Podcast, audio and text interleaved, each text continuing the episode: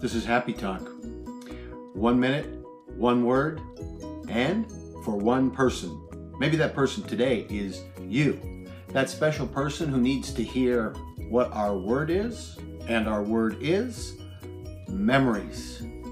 I love to live life thinking about not only what I'm doing is in and of itself very special, but for the way in which living life strongly helps make memories for the future.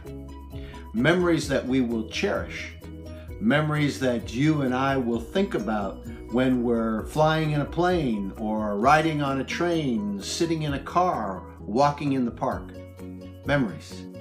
Memories help give us an overall sense of well being. Memories. It's a great happy talk word. See you soon. Bye bye.